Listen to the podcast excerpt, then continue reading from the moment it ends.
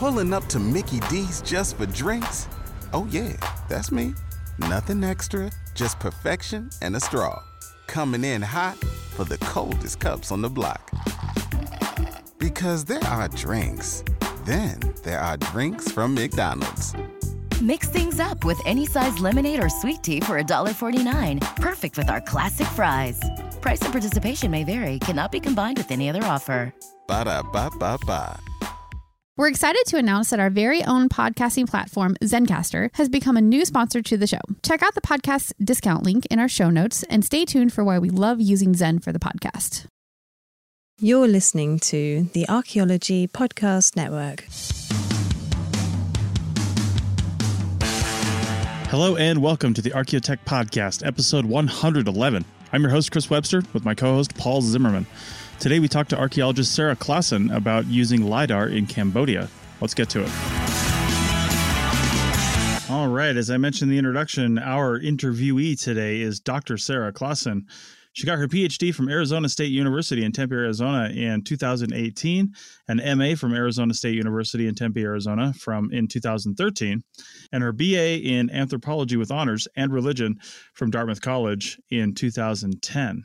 Dr. Klassen is currently a Social Studies and Humanities Research Council postdoctoral fellow at the University of British Columbia in Vancouver, BC. Her current research project builds on new evidence suggesting that Angkor Wat was the central node in a complex urban network spreading across mainland Southeast Asia.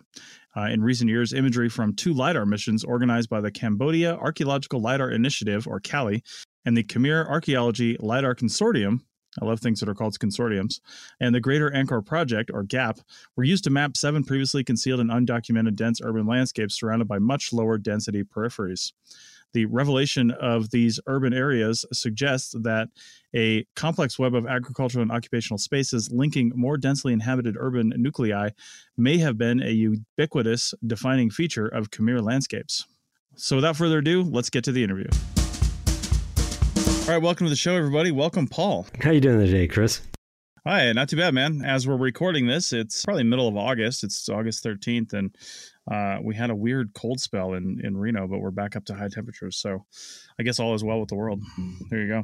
So all right. Well, we have a guest today. Before I start, though, I, am going to try my best in post production, and maybe I've already done this uh, to remove this weird sound that is coming through the internet, and we can't figure out how to get rid of it. so, apologies for that. We're just going to deal with it and move on because uh, hopefully the content wins out, and I think she's going to sound great anyway. So, welcome to the show, Sarah. Hi. Nice to meet you. Thanks for having me. No problem. No problem. So, uh, our producer Jamie uh, found you and and brought you into the show, and she said we were going to talk specifically about um, some of your uh, work in Cambodia. So why don't we just start off by asking what led you to Cambodia first off? So I'm an archaeologist. I graduated a couple years ago with my PhD. Uh, why Cambodia?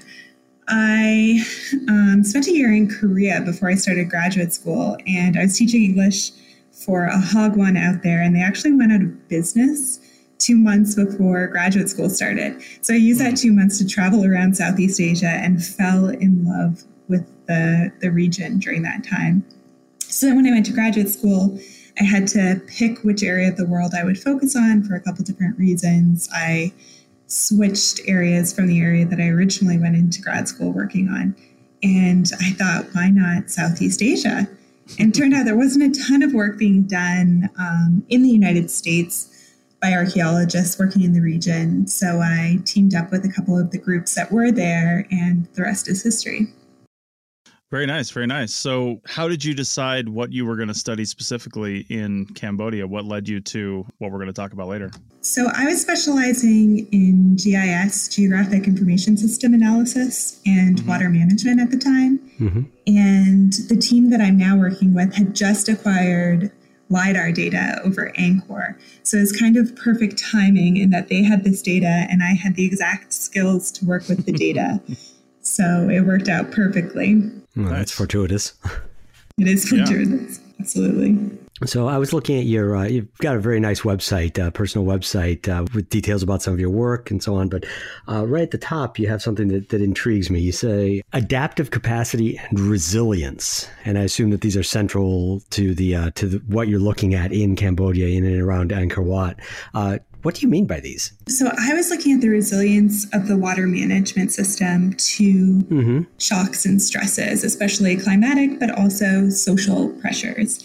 And resilience is a great word and it's a great concept and tool that not only archaeologists, but a lot of people dealing with human environmental interactions use all the time. But it can be a little bit difficult because it's so nebulous. So it can mean a lot of different things. Resilience to what, for example? So I use the concept of adaptive capacity to really break down what was going on with the water management system at Angkor over time and test it against specific expectations. Okay. So, adaptive capacity refers to the ability of a system to respond to and prepare for stresses in order to improve the overall condition. Mm-hmm. And then resilience is how it's actually adapted or didn't adapt uh, correctly. Right, yeah. Resilience is kind of the overarching term, and then looking at the adaptive capacity is kind of one component of resilience hmm. or one way to understand resilience. Great. So, could you give us an example? Yeah. So, at Angkor, I looked at five different characteristics of the system. Mm-hmm. So, the redundancy, the physical infrastructure, so the types of water management features that were built on the landscape, human capital, so the number of people in the system, and natural resources, so the amount of water that the water that the water management system could store. And I looked at those over time and compared how they changed between periods. So when we knew that something political was going on, I could see what was different in the water management system during that time period. And then also there's a series of very severe monsoons and droughts near the end of the time period so I could see what also is different in the water management system then based on these different characteristics of adaptive capacity. What time hmm. period is this? This is the medieval period. Angkor thrived as the capital of the Khmer Empire between around 900 and 1300 CE. Hmm. All right. Well, let's transition a little bit to LIDAR. Uh, first, tell our listeners, because, you know, the Archaeotech podcast, we like to educate and, and let people know what things are. And I know we've talked about this before, but in your words, um, what is what is LIDAR? So, LIDAR is a technology that we use to see what the ground surface looks like. The way that it works is we put the LIDAR device onto a helicopter and then flew it back and forth over the archaeological site. And it sends down pulses and measures how long it takes those pulses to return. So the pulses um, go down and maybe bounce off a tree or bounce off the ground and then bounce back up to the device. And it measures the time that it takes. And that allows us to reconstruct what the different surfaces that these millions and millions and billions of little pulses are hitting.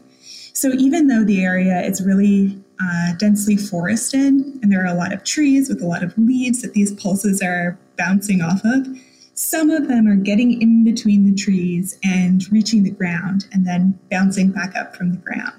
So that worked out to about two or three per cubic meter per hmm. meter square, sorry. and then using those pulses that hit the ground, we can reconstruct what the ground looks like. So if you've ever been to Cambodia and been inside the Park of Angkor, you'll know that it's extremely dense. Hmm. So if you're on the ground trying to understand what the, the surface of the ground looks like, it's incredibly different, difficult. We're in there with machetes, kind of hacking our way through, and even still, the undergrowth is so dense you can barely see what's under your feet. So, with using by using this data, we can strip all of that vegetation away and see what the ground looks like and what types of things were built there in the past. So the ground that's actually really interesting to me because I've always never fully understood how the lidar saw through the vegetation, so to speak. Because they always say, "Oh, it sees through vegetation," but really, it's just randomly getting through the vegetation because of the sheer number of pulses that you're sending out, right? In mo- probably multiple angles and directions, and then you're just building that picture, you know, piece by piece and then getting a picture of the ground. Is that an accurate statement? Absolutely.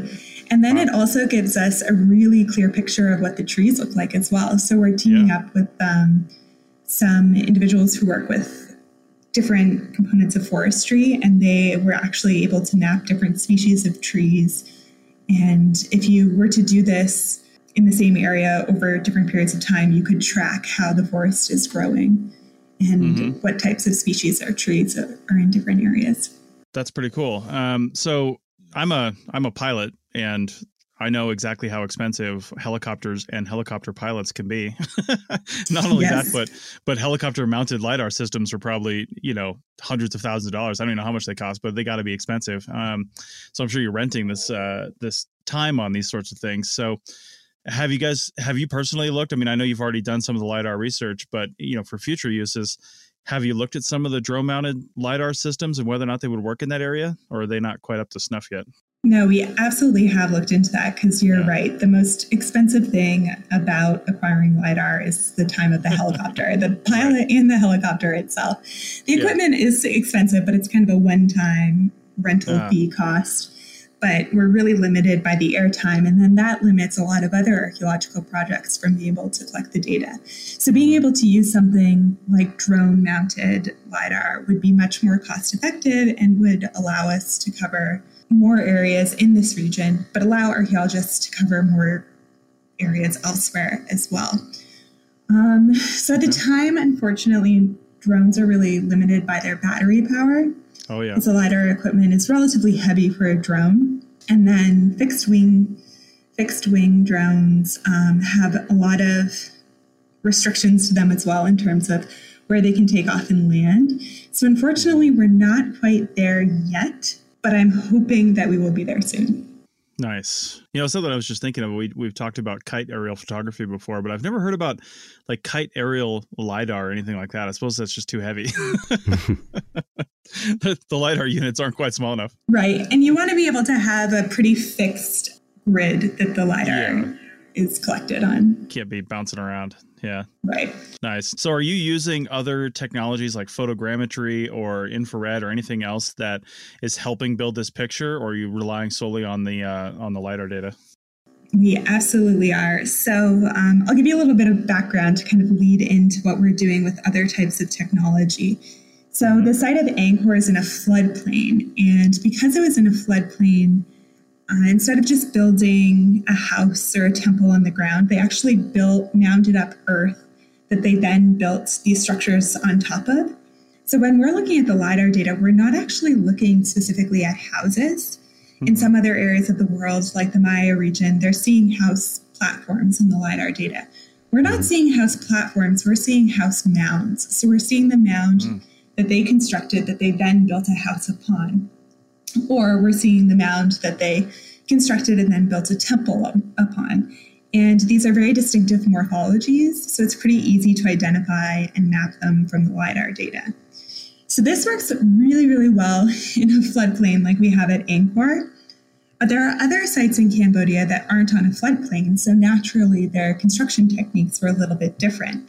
So, one of the other sites that I work at, Ker, is um, one of those examples. So, when we got the LiDAR data, it was really useful for some types of features, but we weren't seeing house mounds and house ponds and grid like patterns that we saw at Angkor. So, the question there is do they have a different type of occupational pattern, or is it something that we're just not seeing because the LiDAR data? Isn't as well suited to this site. Right. So we went back to Ker earlier this year, actually, with ground penetrating radar and did a few grids. And it turns out that sure enough, it's just a different type of construction. So the same types of buildings are there, but they are underground instead of being built onto the ground.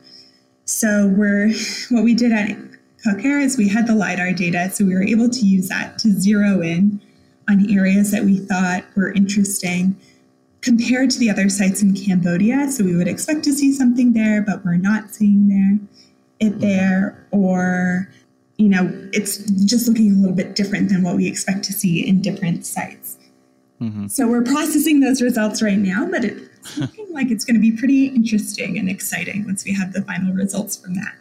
Yeah, you must have quite a bit of historical data from that area on what I guess sites like this typically look like, right? So you're kind of planning on around that as well. Exactly. And we have the LiDAR data from the other sites in Cambodia as well. Right, right. I have a question for you here. Uh, these uh, house and temple mounds that you're finding, these uh, these are earthen mounds, correct? Correct. Okay, and the uh, the buildings that would have been on them, uh, what what were those made of? And uh, can you see their remains at all on lidar, or are they totally obliterated? So some of the temples are built with brick and stone, mm-hmm. but those more durable materials were limited to temples, to the houses of the gods. So the houses of the everyday folk like you and I, and even the king, uh, were built of wood. And unfortunately, wood doesn't pre- preserve very well right. in the archaeological record. So when my colleagues have excavated some of these house mounds, they've found um, post holes so we can see where the houses would have been, but we don't have very much left from the actual houses themselves. That makes sense. Yeah. But the temples, for example, all for the most part, all have moats around them.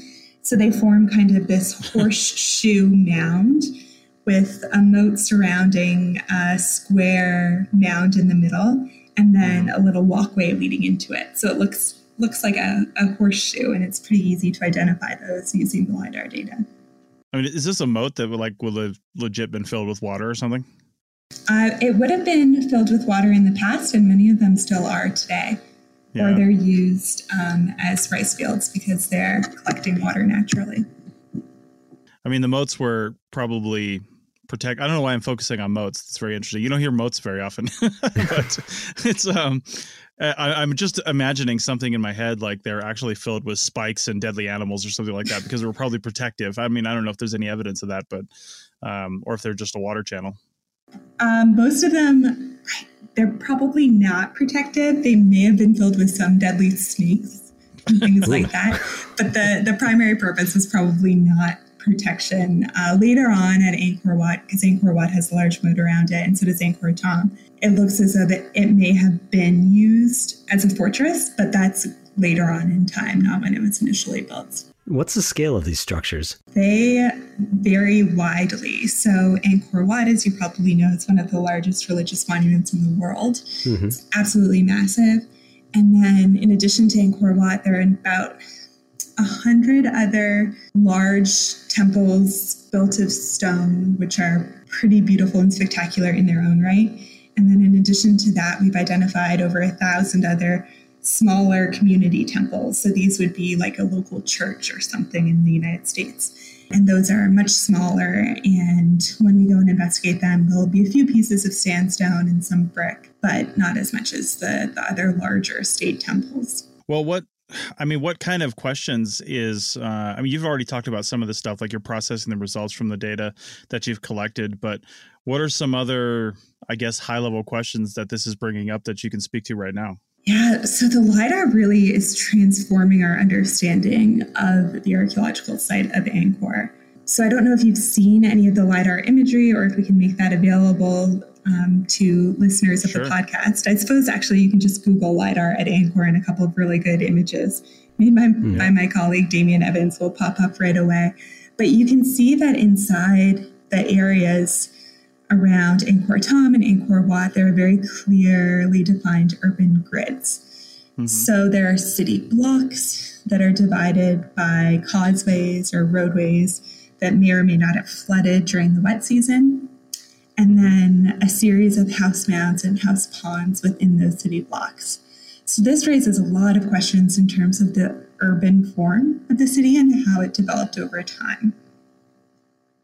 So for example, Angkor Wat is very regular. So each city each city block within Angkor Wat has, I think, six house mounds and six ponds, and it's very regular regular and it was clearly laid out and planned all at the same time. Whereas some of the areas um, around Angkor Thom are more complex, and the city blocks are all a little bit different from each other. And you can see how they've been changed and adapted over time. All right. Well, on that note, I think we will take our first break and then we will come back on the other side and continue this discussion about LIDAR with Sarah Klassen. Back in a second. Chris Webster here for the Archaeology Podcast Network. We strive for high quality interviews and content so you can find information on any topic in archaeology from around the world. One way we do that is by recording interviews with our hosts and guests located in many parts of the world all at once. We do that through the use of Zencastr. That's Z E N C A S T R. Zencastr allows us to record high quality audio with no stress on the guest. Just send them a link to click on, and that's it. Zencastr does the rest. They even do automatic transcriptions. Check out the link in the show notes for 30% off your first three months or go to zencastr.com and use the code Archaeotech. That's A R C H A E O T E C H. Everybody in your crew identifies as either Big Mac Burger, McNuggets, or McCrispy Sandwich, but you're the filet fish Sandwich all day. That crispy fish, that savory tartar sauce, that melty cheese, that pillowy bun. Yeah, you get it every time. And if you love the filet of fish, right now you can catch two of the classics you love for just $6. Limited time only. Price and participation may vary. Cannot be combined with any other offer. Single item at regular price. Ba da ba ba ba. Pulling up to Mickey D's just for drinks? Oh, yeah, that's me. Nothing extra, just perfection and a straw. Coming in hot for the coldest cups on the block. Because there are drinks, then there are drinks from McDonald's. Mix things up with any size lemonade or sweet tea for $1.49. Perfect with our classic fries. Price and participation may vary. Cannot be combined with any other offer. Ba da ba ba ba. All right, welcome back to episode 111. And we were discussing LIDAR in Cambodia with Sarah Klassen. And uh, let's talk about LIDAR a little more uh, because you can see so much with LIDAR. How can LIDAR help you see changes over time on the landscape? You know, I, I'm assuming older features, you know, different things, but can you describe what that what that looks like? So, LIDAR can help us see changes over time in a couple of different ways, some more or less indirect than others. So, LIDAR doesn't give us C14 dates for things, for example. Sure. But we can see relative chronological indications. So if something's built over something else, we can sometimes see that in the LIDAR data. So you can see where one channel uh, crosses over a channel that was clearly there first, or you can see where, you know, a, a mound or a pond was here and they've kind of refigured it to its present form. Mm-hmm. It can also help us identify areas that are more complex than other areas of the landscape. So, for Angkor Wat, for example, because it's so clearly laid out, it looks pretty, we're pretty sure that it was built during one construction phase. That's been tested now with um, archaeological excavations. Um, and that's compared to other areas like around Angkor Thom, where there's so much complexity in the urban form that it looks like the space was shaped and reshaped over time. It, building something like that in one construction event, you know, like one construction period, that sounds that sounds monumental. Oh, absolutely. Yeah, yeah. And you keep mentioning, you know, I, I think everybody's probably heard of Angkor Wat, and then you mentioned Angkor Thom, uh, if I'm pronouncing that right. Mm-hmm. Um, what does is this Angkor just mean like city or or temple or something like that? Right. So yeah. Angkor is it's referred to as the city and as specific areas in the city. So Angkor Wat. Wat means temple. Okay. And then Angkor Thom is more of a complex that was established as Angkor Thom by Jayavarman VII, shortly after the construction of Angkor Wat. Ah, okay, mm-hmm. okay, I see.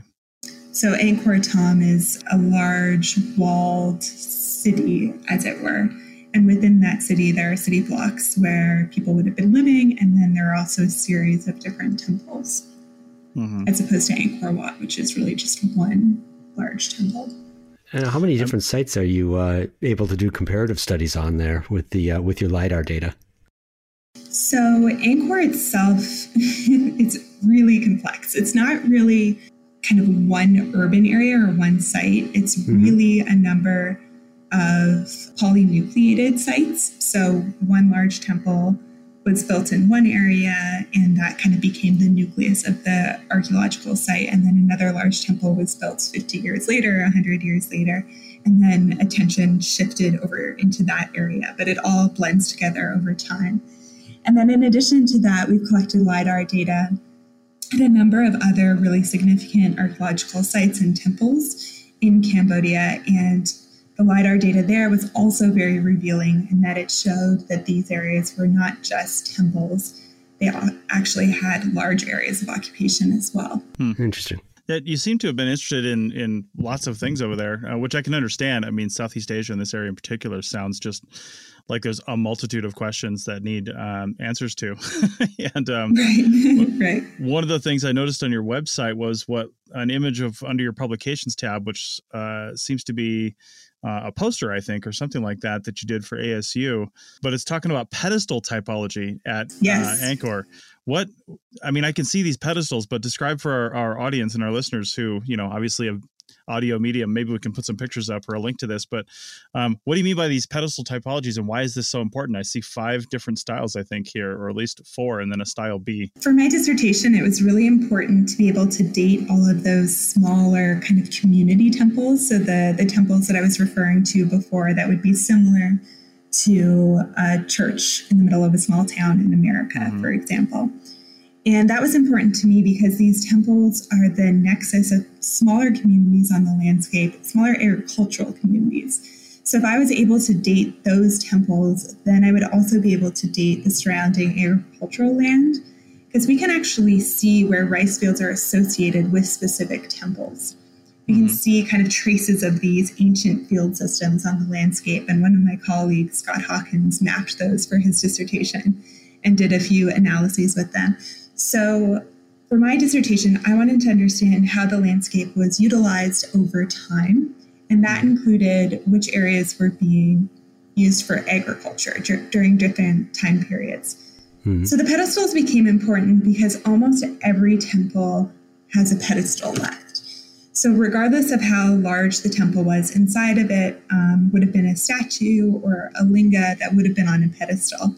So, I was hoping that by designing or kind of sorting out the typology for pedestals that would help me uh, be able to date the different temples. Mm-hmm. So we did find a few different types of pedestals, which was actually useful. So now we can start classifying different pedestals into different types. It was useful for dating in that I could add it to a bunch of other attribute data that we had for the temples and then using the aggregate of all of that data, I designed a semi-supervised machine learning algorithm nice. with a with a colleague, and that uh, using that algorithm, we were able to predict temple dates with an average absolute error of around 50 years. Wow. So then I was able to go back and look at which temples were built where on the landscape and how that compared to different epicenters, so these large state temples that are being built by the king in different areas during different time periods and the large water management features. Isn't it amazing how something as relatively simple as these pedestals like the the styles are not really repeated through time like we see that with projectile point technology and different you know shapes and things like that over here in north america and, and around the world and I'm just amazed that somebody somebody 300 years later didn't say, "Hey, that old one over there looks really neat. Let's make a pedestal that looks exactly like that now." just to confuse well, so, so the interesting the interesting thing is sometimes they they do, but it, it doesn't look exactly the same. So it's right. kind of similar to how styles come back. So like the 70s, the bell bottoms came back I think in the 90s when I was in elementary school. Bell bottoms right. were really cool again. But they weren't the exact same. They had like little differences in them that yeah. if you were trying to do a typology of jeans, you'd be able to notice the difference between a bell mm-hmm. bottom mm-hmm. from the 70s and a bell bottom from the 90s. So the right. things like that happen archaeologically all the time, which can actually be confusing for archaeologists. but usually there are subtle differences that we can pick up on and realize that, oh, that's actually just a tie back to an earlier style. Yeah, yeah, indeed. Man, it's uh it's still pretty interesting though, and I'm sure somebody has done a typology of jeans. I have no doubt about oh, that. Absolutely, yeah. Yeah. Or even yeah. um, Coke bottles. So every now and then, oh, yeah. Coca Cola will come out with some, you know, an, like an old fashioned branding and bring back an old bottle style, which you know hmm. is nostalgic for people and probably sells more bottles of Coke. But in, in that case, and probably with other things similar to these pedestals and, and everything else, technology to create these things change as well. So, um, mm-hmm. like you, you look at historic artifacts, I, I never really was a historic artifacts kind of guy until I moved to Nevada and had to be when you're dealing with old mining sites. And it's literally the only thing that can help date these sites. And you can have a, a style recreated from a 1930s Coke bottle recreated in 2015, but you're going to be able to tell that that was done on an automatic bottle machine and it's going to have the different marks. It might be a similar shape, but you can tell the technology that was used to create it by the way the glass looks. And I'm sure it's the same thing with um, some of these older stone uh, pedestals and even buildings and things like that. They may look the same, but the technology to create them was different. Exactly. Yeah. And archaeologists can usually pick up on those. Um, yeah. yeah. Those little changes. Nice. Nice. Well, speaking of technology, what's what's next for you in the next field season? I mean, what's the what's the season like out there? Did you go out there this summer, um, or are you headed out there soon? So I was out there earlier this year at Koh Ker collecting the ground penetrating radar. So oh, yeah. we're working on writing up the results from that now. We have to write a report and submit that. And then once we do that, we're hoping to go back and investigate some of the things that we found using the ground penetrating radar. And what's uh what's on the hook for next year, or have you planned that out yet? I'm hoping to get back next year. Probably still working at Koh Ker. I have an agreement with them to work at that archaeological site for a couple of years. Um, nice. That's also a really really interesting area. So Angkor gets a lot of attention because of Angkor Wat, but Koh Ker is interesting in and of its own. It was the only other city to become capital of the Khmer Empire mm-hmm. by Jayavarman IV. So, um, traditional narratives up to about a decade ago um, from inscriptions suggested that Jayavarman IV kind of built this city in the middle of nowhere because he wanted to change the, and move the capital from Angkor to Koh Ker. And we're now learning that actually the site had a long period of occupation before um, the period when it was capital and a long period of occupation afterwards. So it's it's pretty complex and trying to sort out what led to the capital being moved there and um, why that site in particular, and then why only for such a short period of time. It's all uh, very interesting. There are a lot of questions to be asked and answered at that site. What do you think, uh, in your estimate, is sort of the the biggest unanswered question of that area? Maybe it's something that just interests you, but you know, looking at looking at the entire area, what is like something that's just man we can't figure it out yet and you really want to know the answer? Is there anything that really sticks out? Yeah so one of the one of the things that we're trying to get the bottom of is where did people live? And we have a general idea of um, where the palace would have been and there are some indications of occupation around around there. One of my colleagues did a couple of seasons excavating um, at the palace kitchen, actually, among other other areas. Mm. But it doesn't have the same urban morphology as Angkor, so we don't see those city blocks in really regular patterns as we do at Angkor. So that's yeah. one big question: is who is living there? How many people were living there? Um, what were they doing? And how were they living? Did they have the same types of houses at Angkor? Um, or, or was it something completely different? I always think of China in particular as having like a really rich uh, and detailed written history going back several thousand years. That's clearly not necessarily the case for the area you're in because you mentioned, uh, you know, 900 to I think 1300 years for Angkor Wat, and which you know, in time estimates is really not that far ago, not that long ago. So either are there just no written records or historical accounts or anything like that that have been written down either in stone or in paper or scrolls or something like that? And then if not like what happened to it all? Because it sounds like they would have kept those sorts of records uh, from just a city and a government basis but it doesn't sound like you have that to draw from. We have some inscriptions from temples. They're useful in the ways that they were written to be useful. So a lot of it concerns land rights and land sales. And because they're in temples, um, a lot of the inscriptions are about who founded the temple and who paid for the founding of the temple to make sure that um, credit is given where credit is due. But we mm-hmm. don't have historical narratives in the way that some areas of the world do. That would make our lives a lot easier. But we right. do we do have some things. So we know which kings were ruling when and the mm-hmm. royal lineages and things like that. And then using that information, we're able to date a lot of some of the different temples with inscriptions based on which king was reigning during that time period. and things like that. So the inscription, we do have some inscriptions and they're useful in some ways, but not as useful perhaps as we would like in other ways. Mm-hmm. Yeah. Okay. Well, good luck with all that. That's all I got to say.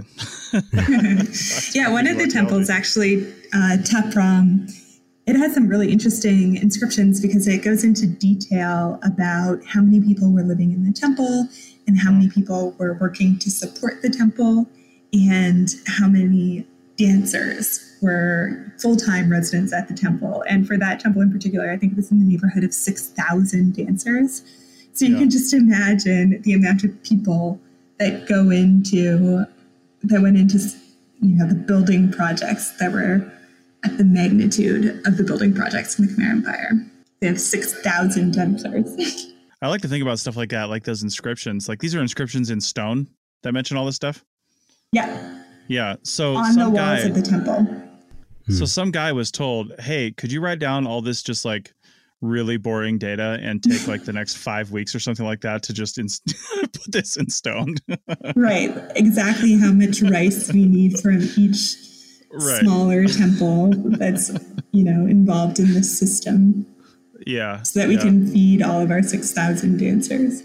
That's right. That's right. We we need to get this in stone. Like literally write this in stone right now. So um, so awesome. these big construction projects are, are being orchestrated by the kings. Is there a sense of other construction projects going, uh, you know, being done more as community or individual projects, or is it all in these urban areas orchestrated by the people in charge? Do you know the answer to that? Does anybody know the answer to that? I yeah, don't. That's just a kind of open-ended we do, question. We do and we don't. so some of the mid-sized temples and some of the kind of mid-sized to large temples we mm-hmm. know were commissioned by non-royal elites or family members of the royal family. So that is one thing that um, we're interested in looking into a little bit more closely and how that changes over time. Mm-hmm. So, is there, you know, during the period of Jayavarman the Seventh, essentially all of the large constructions are under the name of Jayavarman the Seventh, whereas a couple hundred years earlier, there are a number of different, fairly large temple constructions being commissioned, supervised, or at least like non royal elites are taking credit for them. So, hmm. that that suggests a lot in terms of the political organization. Yeah, it does. And it looks like there's some it's, it's, the dynamics shift a little bit over time in terms of yeah. the centralization of power. Okay, well, we are just about at the end of this, uh, Sarah. Thanks for all this information. This has been uh, just fascinating. I love that area, and we don't have enough podcasts about that area of the world, to be honest. So it's nice to nice to hear about what's going on over there. Um, what's next for you in your career? Uh, I noticed that you're at your current post for a couple of years, uh, according to your website. But what's what's after that? Where would you like to go after that? Do you want to keep studying in Cambodia and answering questions, or are there other areas of the world that you want to uh, move to?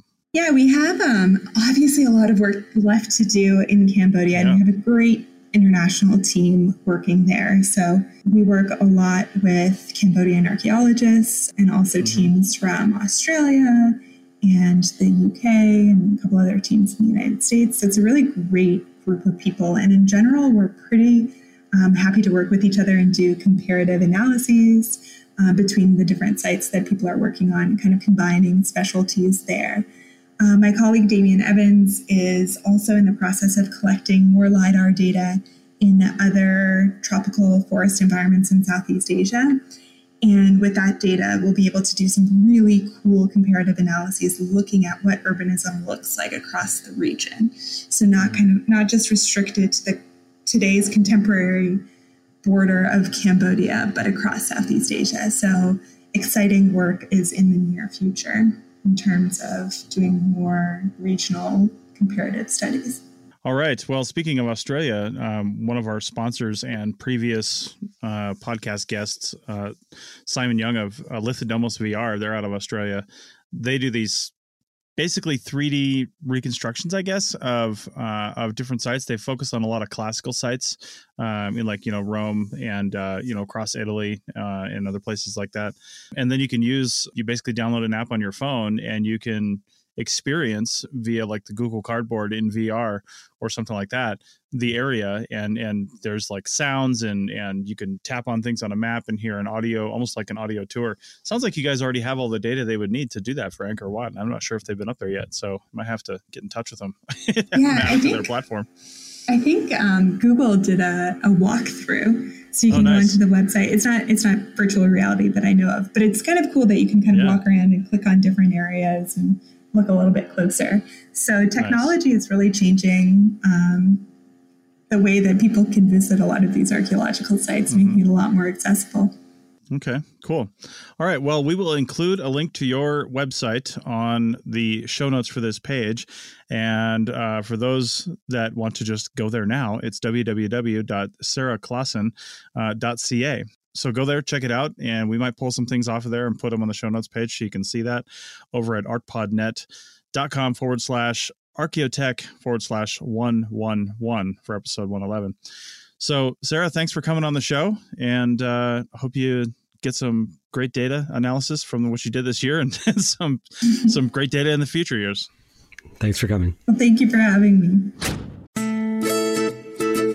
You may have heard my pitch for membership. It's a great idea and really helps out. However, you can also support us by picking up a fun t shirt, sticker, or something from a large selection of items from our TeePublic store. Head over to arcpodnet.com slash shop for a link. That's arcpodnet.com slash shop to pick up some fun swag and support the show. Welcome back to the Archaeotech Podcast, episode 111. And this is the App of the Day segment. And I'm going to go ahead and head off with an update uh, a couple episodes ago, I talked about Motion X GPS, and it's pretty versatile application for doing pretty much whatever you want. But I had some some pretty high level fundamental issues with it. One of the ones was I couldn't understand why I wasn't really accessing my cached maps all the time because I had cached maps, and but I was in a really weak service area and it was just showing me that like grid format that everybody's used to seeing when there is no map and it was really irritating me because i'm like i cached this map. Why isn't it just showing it to me? Another thing i couldn't figure out right away was how to move waypoints into folders i'd created uh, and then the final thing was how to display all those waypoints on a map at the same time I'm specifically working with a NOAA uh, marine map of Lake Tahoe right now, and uh, my wife and I have spent some time, you know, traveling around Lake Tahoe by boat, and I wanted a, I wanted a way to basically sort waypoints into say boat ramps, gas docks, places where you can go to the bathroom, places that are like restaurants you can dock up to, beaches that we found that you can just go, places to sleep on the lake, things like that. And this is applicable to archaeology, of course, because you might have um, different sites that you've ported in through a KML file and imported in here. Maybe you want to display all the prehistoric sites or all the historic sites, or maybe all the sites in one region or one survey area, or maybe all the sites recorded by a specific crew chief or something like that. However, you're going to organize those. So I actually shortly after we recorded that episode, I figured all that stuff out. I had to do some had to do some research online, and I got lucky with some other stuff. So let me tell you about the cached maps first off. This thing, uh, this app has a setting um, in this well in the settings where you can actually you can actually turn off, uh, and it's in the main menu settings, but you can turn off the map data. So I think they intended for like updating map data. I think they intend that to actually save, how should I say it? Um, save data rates, I guess. So you can say, I don't want to update my maps right now. But when that's turned on, it will default to that. So that's what it was trying to do. Since I had a very weak service all the way around the lake, uh, I never really had no service. But when I had no service, the map worked actually fine. That should have been my first clue. Hmm. But when I had weak service, it would try to update that map, regardless of the fact that there's a cached map, and it wouldn't show me anything right there because it was it was weak enough that it was trying to update it, but too weak to actually update it. Gotcha. so the minute I turned um, uh, map data off my cached map appeared and never went away. And it was perfect you know mm. and it was it was great. So uh so that was nice. Um the next thing waypoints. So you it has two default folders for waypoints um, and then there's a bunch of other default folders as well. But two of the main ones are all waypoints and recently added waypoints. And if anybody knows how to do this let me know but i couldn't find a way to actually add a waypoint straight into a folder. So there's nothing in the in the attributes about the waypoint when you create it about what folder it should be in, nothing like that. So the workflow is tap tw- tap twice on the screen to bring up the new waypoint dialog, give it a new name, you can move it around, do whatever, and then you create the waypoint. And then you can actually add some notes about the waypoint. You can add a photograph, and the photograph shows up in the map view, which is pretty cool. Um, but to move that into a folder again this is the way that i found to do it is in the waypoint screen there's what's called the hamburger icon the three little lines and you basically um, you can't do it from just any of the screens. I usually go into the recently added because that's where the point is it's right there and then i select move waypoints and then all of them become selectable if they're in whatever's in recently added and you can just select the ones you want and then hit choose folder and then choose the folder and move those into those so that becomes super easy there. Now, if I want to see all the waypoints, because it was it's showing me i know there's some algorithm but it was showing me seemingly like random waypoints right? Like i don't know if it was the last like 10 i had accessed or something like that but i couldn't figure out any rhyme or reason to which waypoints it was actually showing me on the map and it was really irritating. But if you go to let's see i'll go back to the map in case you happen to be following along if you're in the map view and you click on the hamburger icon in the upper left hand corner there's a four four places down under map options there's one called signs and it's got this little uh, familiar teardrop kind of shape that you're used to seeing on like Google Maps and stuff as its icon. You go into signs, and then there's a show all, a hide all, group nearby signs, and then there's waypoint signs and track signs. And if you go into waypoint signs, what they're calling signs are actually the waypoint icons, and that's something I just I'd never heard them called signs before. So uh, if I go into there, all I can I can now look at just specifically waypoints. I can show all my waypoints that are saved on this device. I can hide all the waypoints. I can show certain types of waypoints. I can show certain map waypoints, and I can show certain folder waypoints. So I've got like Lake Tahoe ramps, Lake Tahoe sleeping, Lake Tahoe anchor points, Lake Tahoe beaches, Lake Tahoe gas, food, bathrooms. The confusing thing is if i if i click on one of those it doesn't change the word show to hide. It doesn't add a check mark to it or anything like that. So the only way to know that you've actually done it with any confidence is to just hide everything so click hide all at the top and then go back and tap individually on the folders that you want to show and then go back to your map and you'll see that they're showing. So um, not a very good ui for that to be honest. They should have a little check mark for ones that are that are constantly showing. Hmm. and the nice thing is it auto updates so if i say show all ramps and then i add a boat launch to one of those folders it will permanently stay on there because i already said show all ramps. I don't have to go back in there and, and click it again or something like that. So again, very useful uh, once you figure out how to do all this.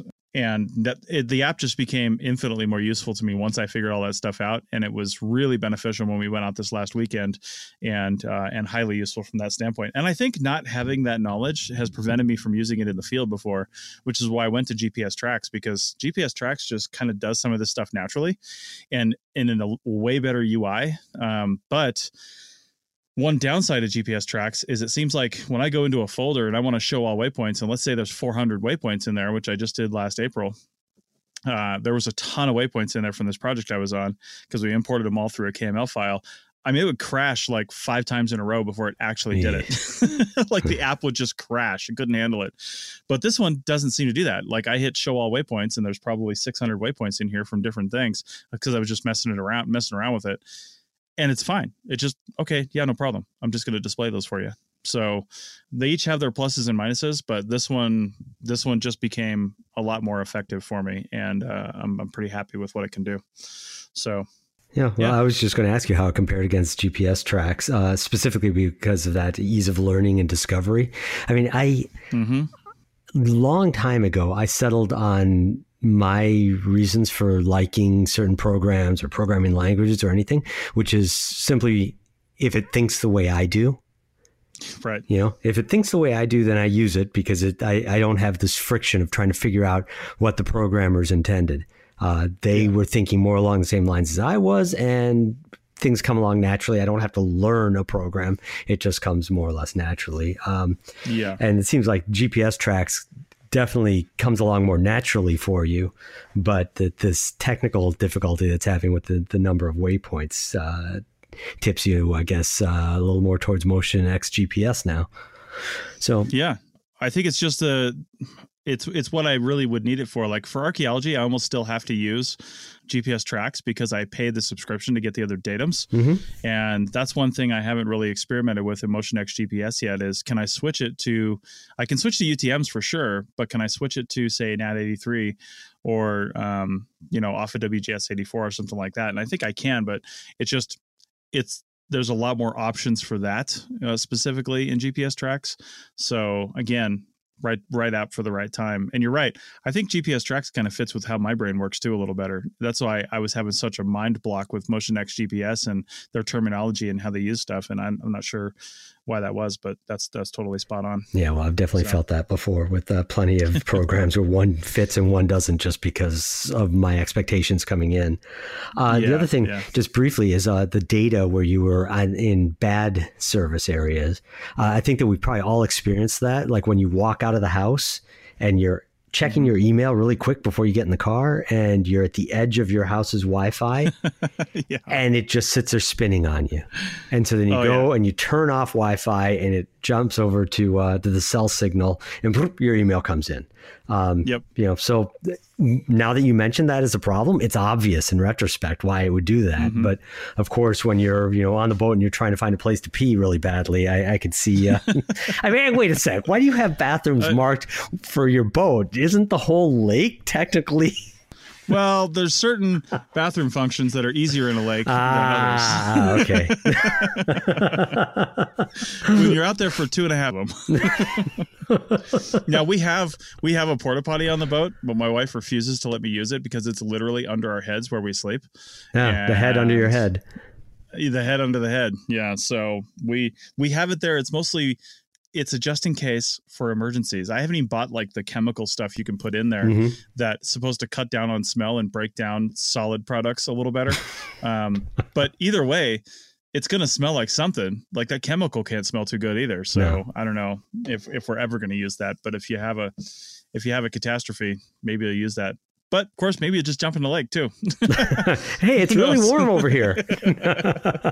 oh my god no. right. Oh, okay. Sorry for going there. Um, not really. Not really. so I, I don't actually have an app this time. Uh, what I've got is a little bit of an update on something I mentioned. I think on one of the first uh, podcasts that I was co-hosting on. Um, so I was talking about text editors and talking up the praises of Visual Studio Code, and a good year and a half later, it's still my preferred text editor. I'm hearing about it a lot. I mean, it seems to be the default one for a lot of different programmers at this point. One of my coworkers started using it not for programming but, but for um, for to do lists of all things, uh, just because right. it's such a capable text editor and uh, and really good for. Uh, and I realized that as this program is getting more useful and better, and has more and more people using it, that there are lots, there are thousands probably of uh, different extensions for it. And there's one in particular that has really made it extremely easy for me to use, and that one is called Settings Sync. Um, it's not an obscure one. A lot of people know about it, but um, but basically, I have on my work computer, I've got my work profile, and I have my login for my personal stuff. I have a personal computer that sits at home that's got my entire world on it. I've got another computer that sits down on my workbench in case I, you know, have a programming pro- project to do there, uh, and I use Visual Studio Code on all four different profiles, and I've got a bunch of different uh, you know configurations I've done. So the uh, the scheme that I like, the, uh, the the the theme, the the fonts that I'm using, the different extensions I'm using, uh, whether things go to tabs or spaces, if it automatically puts a line at the end of the text, uh, you know, just a whole bunch of little tweaks that I've done. And the settings sync allows me to have each one of these instances of this program all have the exact same layout, which is really huge because getting it, you know, just tweaked just so takes a lot of effort and a lot of use. And so before I knew about the settings sync, what would happen is I'd be working on my work profile and it was the one that I used most frequently for programming hmm. and it would be just right. And then I'd go home and I'd try to do something and it wouldn't do it the same way or it would look a little different or did something wrong. You know, I had different key bindings, for example. And it, was really frustrating. So anyhow, this this uh, the settings thing it uses GitHub. It uses GitHub gists, which I have no idea what exactly they are. The setup used to be a real pain, but in the last uh, major release, 3.4, I believe, they uh, they kind of set up a GUI of uh, of sorts. So when you go into the settings, there are a couple of buttons that you click in succession, and it imports the settings, and then you can just fire up a panel like you do for anything that you do in Visual Studio Code, and then either upload or download the uh, the synced settings. And so now all four different profiles I have are all beautifully synced together, and they all work really nicely. And I have no friction going between computer A and computer B, and just sitting down and getting back to work. Well, good. I, I love that. I use uh, iCloud on all my Apple devices for very similar things, you know, Mhm. to unify desktops and, and all that stuff. And I just love the the ease of with with which that can be done if you know what you're doing in, in a lot of cases. Same thing with the app I was talking about, MotionX GPS. Well, GPS tracks anyway. I need to discover that with MotionX GPS because GPS tracks has iCloud sync. Uh-huh. And then I, I actually recently purchased the desktop version of that so you can do work on the desktop and then it just you just hit the iCloud sync button it syncs it up to the cloud next time you open your mobile device you've got all the changes and it's way easier to work in that environment so I like I, I can appreciate that for sure Yeah, well, I don't think that they'd be able to do iCloud Sync for uh, Visual Studio Code. Maybe somebody has an extension that does that, but that would be limited then just to your to your Apple devices. sure And sure. uh, and Visual Studio Code, one of the nice things is it's cross-platform. So you know, I don't use it on Windows because I don't use Windows for any work, uh, just Yeah. some servers at work. But um, but I use it on Macs and I use it on Linux devices, uh, Linux uh, computers that I use every now and then. So Mhm. you know, it just brings it all together. nice nice cool okay well I think that's it right Yeah, I'm good. All right, sounds good. Well, thanks everyone for listening. Um, if you've got any topic ideas, of course, uh, send them over to us. If you've got any questions, send those to us. I'd love to have a just pure listener question and answer show uh, every once in a while. So uh, occasionally we will get emails, and we usually handle those all at once. But if we had a slightly higher volume of emails, then we would um, we would take those in stride. And you can always click on whatever application you're using to listen to this on. If it's on a mobile device, take a look at the show notes, and our contact information is in there. So you can get my email address, Paul's email address, and our Twitter handles right there. And we'll take any form of communication, uh, and we usually ask you if we can use your name, or we might we might just remove your name anyway from the uh, from the show. So feel free to be open and honest and tell us what you think about different things. We, we didn't say drone too much, so you shouldn't be too drunk yet in order to listen to this. We almost got by with it. You only said it once. I know, I know. I had to say it at least once with her, uh, with Sarah. So, you know, we got that in. We, we, we covered it. But so anyway, yeah, I think that's all I've got for this week. Yeah, I'm just going to reiterate what you were saying about uh, about listener comments, questions, comments, criticisms. All of the above is fair. If you if we've misstated something, uh, if we've reviewed uh, an app and missed major features for it, by all means, let us know. I mean, it's it's all good content, and uh, Yep. you know, we come up here and we bloviate sometimes, but we're not necessarily the experts on everything. We certainly don't want to be seen as the sole experts on anything. We want this to be more of a discussion amongst uh, ourselves and people who know a lot more about a lot more things than we could possibly know, the two of us, and uh, you know, and turn it around and bring it back out as content for other people who likewise are interested.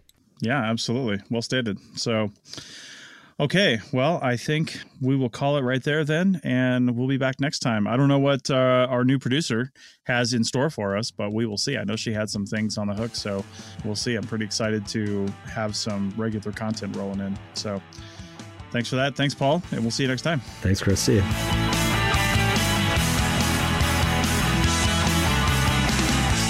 Thanks for listening to the Archaeotech podcast. Links to items mentioned on the show are in the show notes at www.arcpodnet.com slash archaeotech. Contact us at chris at archaeologypodcastnetwork.com and paul at lugal.com. Support the show by becoming a member at arcpodnet.com slash members. The music is a song called Off Road and is license free from Apple. Thanks for listening. This show is produced and recorded by the Archaeology Podcast Network, Chris Webster and Tristan Boyle, in Reno, Nevada, at the Reno Collective. This has been a presentation of the Archaeology Podcast Network. Visit us on the web for show notes and other podcasts at www.arcpodnet.com. Contact us at chris at archaeologypodcastnetwork.com. Thanks again for listening to this episode and for supporting the Archaeology Podcast Network. If you want these shows to keep going, consider becoming a member for just $7.99 US dollars a month. That's cheaper than a venti quad eggnog latte. Go to arcpodnet.com slash members for more info.